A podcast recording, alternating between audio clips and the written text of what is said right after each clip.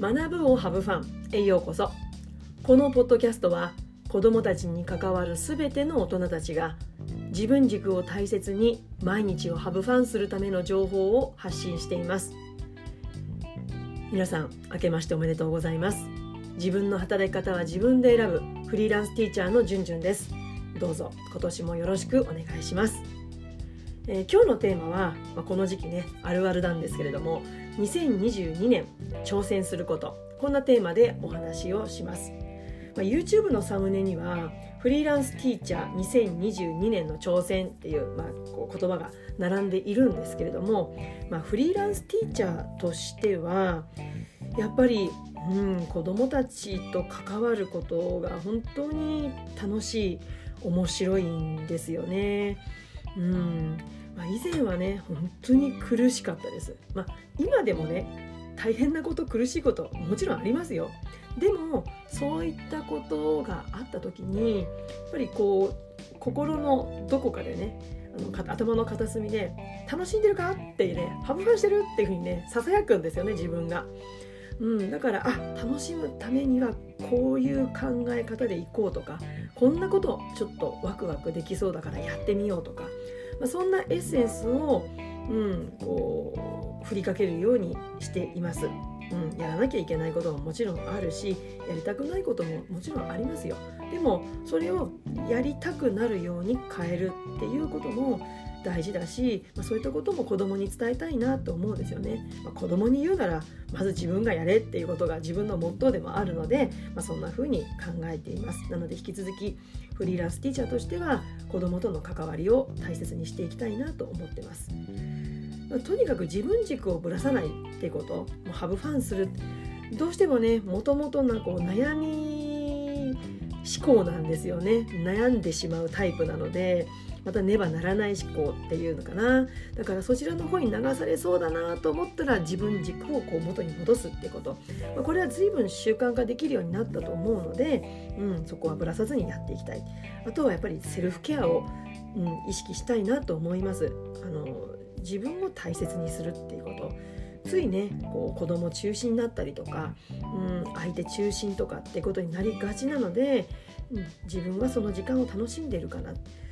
だから自分を大切にするっていう軸をこれも持ちたいなと思ってます。まあ、そのね、うん、よりどころとしてはあのサウナに入るってこととあとはやっぱりこうなんか自分自身のねこうスポーツがやっぱりもともと好きなのでゴルフにチャレンジして今年はなかなか切れない100をなんとか切りたいなと思ってます。うんまあ、とにかくねこうそういった自分自身のこともそうですしもう2020年の4月からですね YouTube をずっと、ね、やり続けて途中からポッドキャスト、まあ、その以前はブログをやっていたんですけどもそういった発信活動を引き続き継続させていきたいなと思ってます。まあ、内容としてはね子どものこと、うん、子どもとの関わりで気づいたこととかあとはメンタルですよね。うん、やっぱり自分の気持ちの持ちよう考え方ですよね、まあ、そういったことがすごく大事だと思うので、まあ、引き続きそういったことも発信していく。うん、新しいことも学んでいきたいなと思ってます。それもアウトプットする場として活用していきたいなあとは学び続けることですよね。うんまあ、教育に関してもそうですし、まあ、人との出会いによって学んだこととか新しい、うん、分野というかうん、教員以外の関わりっていうこと、まあ、去年はね2021年はあの企業サロンに入っていたのでたくさんの異分野の方たちと出会うことができました。本当たくさんの学びをいただいたので、まあ、引き続きそれを継続していきたいなと思ってます。あとはお金のこともねやっぱりうん、子どもたちに伝えるのであればまずは自分がやっぱり分かっていかなきゃいけないなと思うので、まあ、そういったことも引き続き勉強していきたいなと思ってます。うんまあ、とにかくねこういったことを通してもう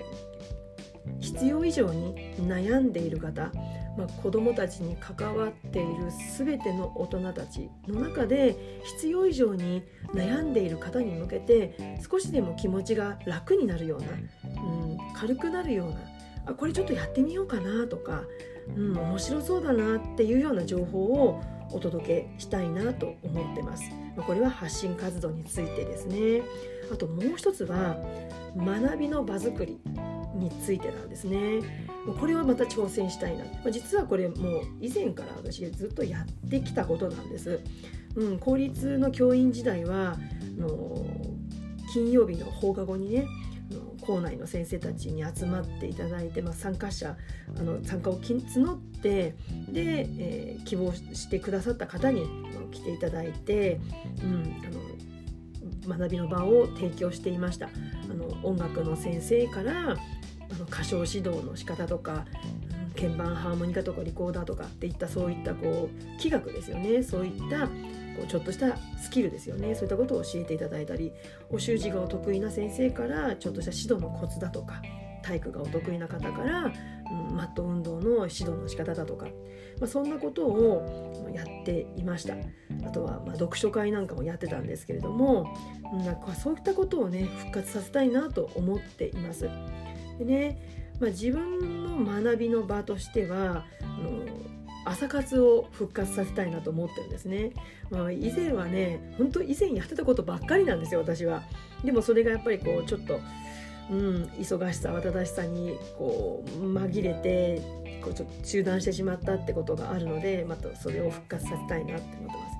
でこういったこう習慣化するには、うん、やっぱりこう一人でもやり続けるってことなんだけれども誰かがいてくれるとすごく嬉しいんですよね。とは言っても都合よく人が集まるわけではないのであの今はねこの SNS というありがたいものがあるのであの毎日朝私ね習慣としてやっぱり SNS チェックするんですよね。なので